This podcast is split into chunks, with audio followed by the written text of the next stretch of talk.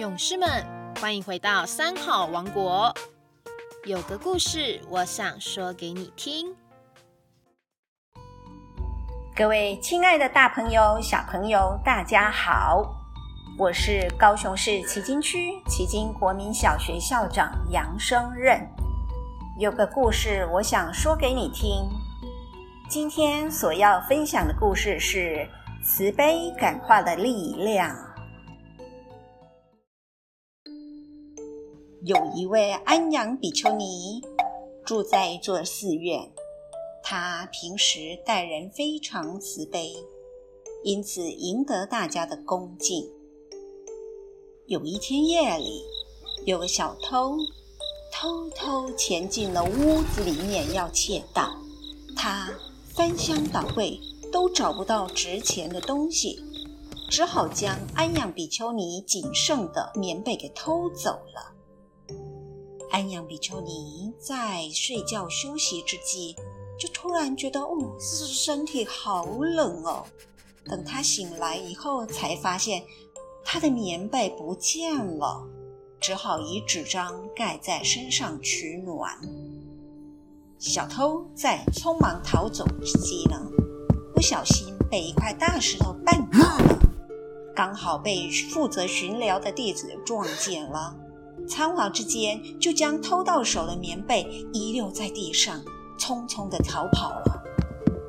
弟子们捡到这床师傅的棉被，赶紧送回去师傅的房间。只见安阳比丘尼身上盖着纸张，缩着身子直打哆嗦。比丘尼看到被送回的棉被，就说了：“哎呀！”这条棉被不是被拿走了吗？怎么又送回来了呢？既然是他拿去了，就是他的东西，你们怎么可以拿回来呢？赶快，赶快拿去还给他吧！这时候。弟子们面面相觑，不知道如何是好。但是，在师傅百般催促之下，不得已费了九牛二虎之力，才把逃遁得无影无踪的小偷给找到了，表明师傅的意思，而且坚持把棉被还给他。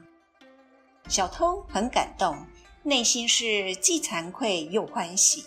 于是，小偷特地回到寺院，向安阳比丘尼忏悔，并且皈依三宝，改邪归正，从此洗心革面，不再当小偷了。这个故事告诉我们：好的教育不是以权威武力来压迫别人，因为权威只能服人之面，不能服人之心。唯有以慈悲的心情。包容摄受，才能使别人由衷升起恭敬，心悦诚服地接受他的教导啊！就像仙崖禅师，他收了许多沙弥弟子，而这些弟子们因为年幼、玩心重，常常在做完晚课后会翻墙出去玩耍，一直到三更半夜才回来。有一次，仙崖禅师刻意把沙弥们放在墙角的高脚凳子给拿走了，自己站在那儿等弟子们翻墙爬过来。而弟子们三更半夜玩回来了，就习惯从原本放高脚凳的位子跳下来的时候，突然发现，嘿，怎么会软软的啊？那沙弥回头一看，才知道。哇！他们竟然是踩在师傅的肩膀上啊！沙弥不知如何是好的时候，师傅却以关怀的眼神拍拍他的肩膀，说：“孩子，夜深了，小心着凉啊！”仙崖禅师爱的感化教育，也同样的以慈悲的心情来包容他的弟子们，让。他的弟子们能够心悦诚服地接受他的教导。所以，佛陀说，慈悲的教化胜于一切。慈悲有如温暖的阳光，能够照亮每个人的心灵。以上是我今天分享的故事哦，我们下周三再见喽，拜拜。